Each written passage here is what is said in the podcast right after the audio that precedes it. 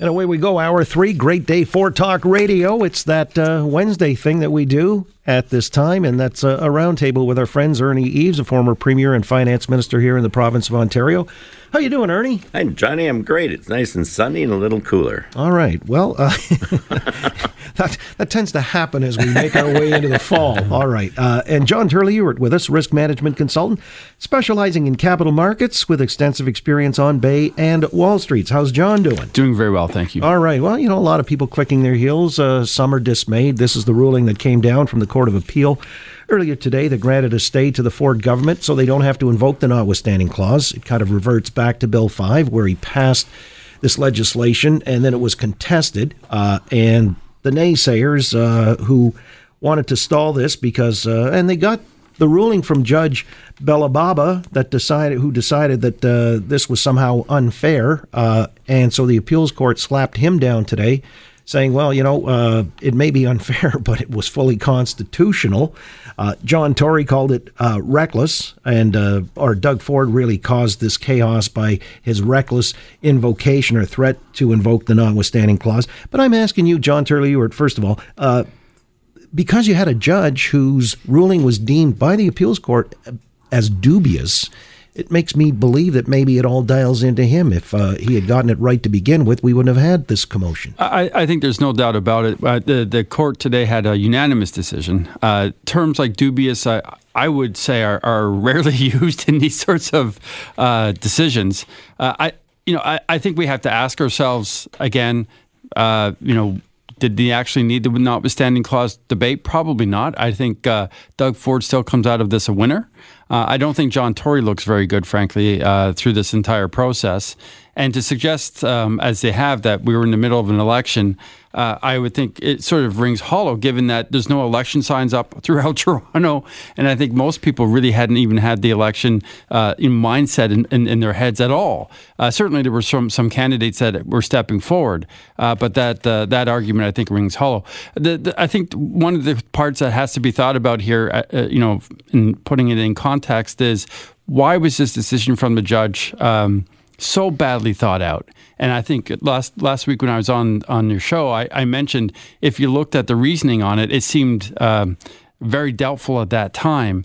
And I, I think it, it starts to raise doubts about the credibility of the court when you have those kind of decisions as well. Well, all right. Or, uh, you know, to be charitable, maybe he's an activist judge and he saw things with a different perspective that uh, superseded the strict interpretation of the Constitution and rights. John Tory, you just uh, also indicted John Tory for maybe uh, looking bad on this. He says the city's lawyers have been given the order to continue fighting the case. The appeal itself uh, was not argued yesterday. The appeal itself will be argued going forward. What was heard yesterday was a stay application, and while there might be some statements made by the judges in regard to the merits of the actual appeal, uh, it's not even the case that that would necessarily be the same panel of judges who would hear the appeal. And of course, the judges yesterday didn't hear the full submissions of all the lawyers on all of the arguments to do with the uh, case itself. All right. So, Ernie, what do you make of it? Should he just, you know, fold the fold his cards and leave the table, or you know, is there any point or purpose to still fighting this? Well, I think granting the granting of the stay says quite a bit. It's a very unusual remedy to start with, and I don't think that you would have three very well respected members of the Ontario Court of Appeal all unanimously agreeing. And basically, what they decided yesterday was they don't think the city's chance has a very good uh, the appeal has a very good chance in front of the Court of Appeal. Therefore, they granted the stay. If they thought that the city's case was strong enough that it would be likely to be upheld, the original judge's decision was going to be upheld, I don't think they would have granted the stay. So I think that says a lot in terms of where this is going at the end of the day. Um, it is too bad. I guess we didn't even have to go into the notwithstanding clause issue because if we'd just relied upon the judicial system to correct itself, which it did, um, all this has sort of been for naught. It has sort of stirred up a bit of a hornet's nest. But at the end of the day, the municipalities are created by provinces in our country. They have no legal standing on their own other than the act that incorporates them. And uh, the province has the right to do what they did. Well, yeah, and uh, so it gets back to the question I asked John Turley. You know, if this, well, first of all, uh, the notwithstanding clause now seems like all sound and fury signifying nothing because it doesn't have to be invoked. But what was the reason that Doug Ford was prompted to invoke it? Well, I think because he was sort of in a political box. If, in fact, um, the appeal wasn't heard in time to give, uh, you know, legitimacy to Bill 5, or if the stay was not granted, uh, he was going to be in a box where he wouldn't be able to get this thing done for this particular municipal election coming up on October 22nd. So I think he sort of probably regarded this, I'm not in his mind, but this was sort of insurance uh, against uh, the judicial system not doing what he thought should be done. Right. And, you know, there were a lot of other people that were naysayers in this regard. Everybody from, uh, you know, Brian Mulroney actually uh, Art Eggleton, former mayor uh, David Crombie, and uh, the list goes on. At Bill Davis even suggesting that this was. Uh, well, they may still be right in terms of when the notwithstanding clause is to be invoked or isn't to be invoked. It's all sort of a moot point now, quite frankly. Or is it? Or was there a message that Doug Ford sent, even though he didn't have to pull the trigger this time? Well, maybe there was a message. Yes, that that's quite possible, but I don't think you get very very far by threatening the, the judicial system. No, I so I, I disagree with that thesis. I, I heard that earlier that uh, you know Doug Ford decided to uh, go forward with this notwithstanding clause to you know, to suggest that he's not going to take any obstructionist nonsense uh, through the courts. I don't think that's the case. I think that uh, his lawyers um, in the government read this, and the attorney general's lawyers read the judge's decision and read it for what it was, and that was one that, uh, as the the court said today, was dubious uh, and and fought it on those grounds. I don't think any government really wants to be seen as one that is just going to willy nilly use a notwithstanding clause to take away people's uh, you know rights for a fair hearing in front of a court. And I think that uh, this lack of discipline and, and, suggesting he would use it again uh, that doesn't serve him uh, well politically.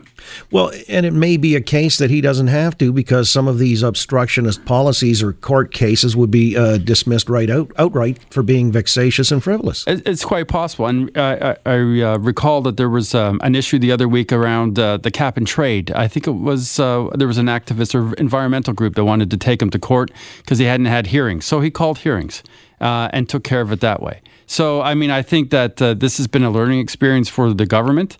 Uh, I hope that uh, it's one that serves them as they move forward, and I hope they show a little bit more discipline and a bit more faith in the courts actually resolving uh, their, their own problems. All right. Well, uh, there was a notification that came out earlier today that says uh, people can, if they want to, uh, enter their names, you know, into the election October 22nd. They've got the two-day period of grace extended tomorrow and Friday from 8:30 in the morning to 4:30.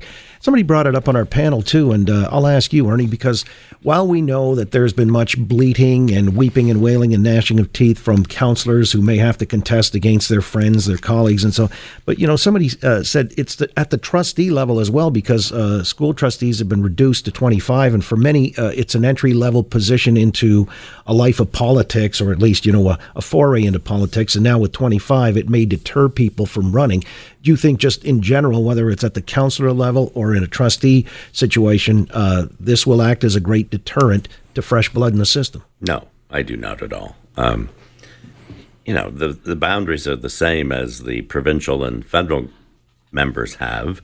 I mean, I've always found it quite difficult to believe that a, a city council or municipal councilor can't handle the same number of constituents as a provincial or, or a federal member.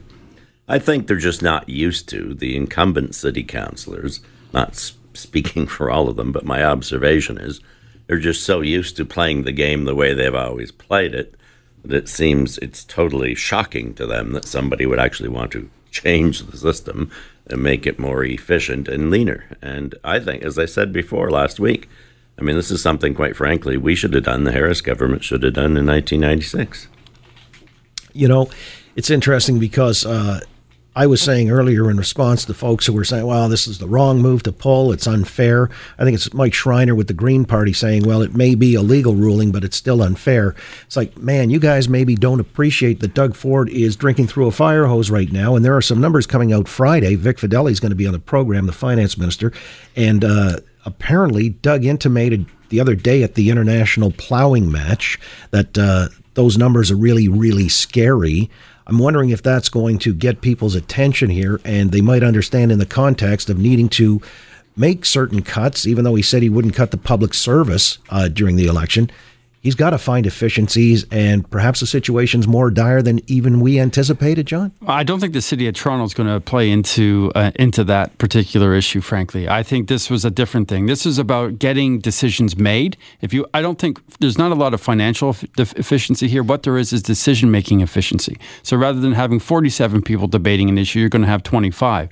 But speaking to the point you just raised about the the true deficit uh, that the government is dealing with in its debt uh, you know, this was something that while the Liberals were in power, there was always real concern that they, frankly, were hiding uh, the real state of affairs in this province. And whenever the budget officer would raise issues, they, uh, you know, they would slap that person down. When the auditor general raised issues, they would slap that person down. And quite frankly, I think all of us really need to open the books and see what's, uh, you know, the real state of affairs is. And this is when we're going to have to have questions about how much money do we spend on healthcare, how much money do we spend on education, and frankly, I think the sector that's probably going to be uh, most in in the in the targets of the of the conservative government is probably going to be universities and colleges, uh, who have been given huge amounts of money under the liberal uh, previous liberal governments. And quite frankly, when you when you compete against healthcare and uh, high school and, and, elementary funding, it's hard to, to, to justify all the money, politically speaking, going to universities when you're having these debates about shutting down free speech, and they seem so distant from distant from the reality of, of the economy and people's everyday lives.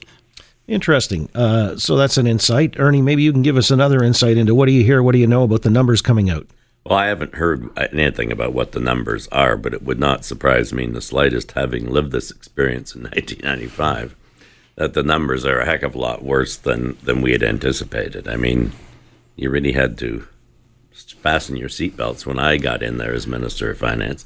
It was quite shocking. And, uh, but then you just roll up your sleeves and you get into the job of uh, trying to make efficiencies and trying to make it work. And it's not going to be done overnight. Anybody suggesting that, you know, Doug Ford should be able to balance the books in a year, I think is is probably dreaming in Technicolor. Uh, we set a goal of five years for us to do it, and we were fortunate enough to be able to do it in two and a half years. And I think that would be I'd be ecstatic if the Ford government's able to do that. But by the same token, when McGuinty took the reins, their claim was that you guys had hit a deficit. Yeah, well, yeah, we had a few little minor hiccups like SAR, two bouts of SARS, the North American power blackout, uh, you know, blah blah blah. It went on and on and on. The reality was, and I stated during the campaign, I still believe to this day that the true deficit was 1.2 billion, and we addressed as to how we were going to resolve that issue. McGuinty's government then came in halfway through the fiscal year, spent money like drunken sailors, and then said, "Oh, the deficit is six billion. Well, yeah, it's six billion because you just spent five. You know, I mean, it was it was a little disingenuous in my opinion. Mind you, I'm not an objective observer to that whole exercise, but I mean, this is what happens. New governments come in, whatever the previous government did wasn't good, and you can whine about it all you want, but at the end of the day, you're now the government, and you have to do something about it. By the way, the other question is, uh, what is it with the international plowing match. Everybody, you know, goes there, and because uh, I was curious, Doug Ford was there, and uh, he had made these ominous sounds about uh, the numbers are going to be uh, rather spooky come Friday. But I wanted to know more about the international plow. Did you attend when you were? Oh, absolutely. So what, what, what, Tell them, fill us in. Is this a big well, deal? It's, it's like a big country fair. Is really what it is. There are booths, tents, all kinds of things set up, and well, that explains everybody. They, they going. have quote a plowing match, and there's traditionally the leaders of the three traditional parties here see who can plow the straightest, fur, you know furrow. Uh, needless to say, I won when I was there. Oh, oh did you? and I think Doug won yesterday too. Oh, seriously? There might be, maybe uh, I, I, he says tongue in cheek. Maybe Andrea Horwath veered a little too far to the left. I don't know. She was on a John Deere. He was on a Ford. As far as Somebody, Ford, not a Lincoln. No, that's it. All right, we'll come back. Uh, there are a lot of other things I wanted to address, including, you know, where the Liberal member crossed the floor and what that tells us, uh, as well some interesting things for investors when you've got mutual funds and uh, the regulator wants to impose certain restrictions on the kinds of mutual fund fees, uh, and the government is against it I'm kind of curious about that, and uh, that's in your wheelhouse, gentlemen. Ernie Eves, the former Premier and Finance Minister, as well as John Turley Ewart, who's a risk management consultant specializing in capital markets with extensive experience experience on Bay and Wall Streets. All that and more in moments on the Oakley Show. Global News Radio, 640 Toronto.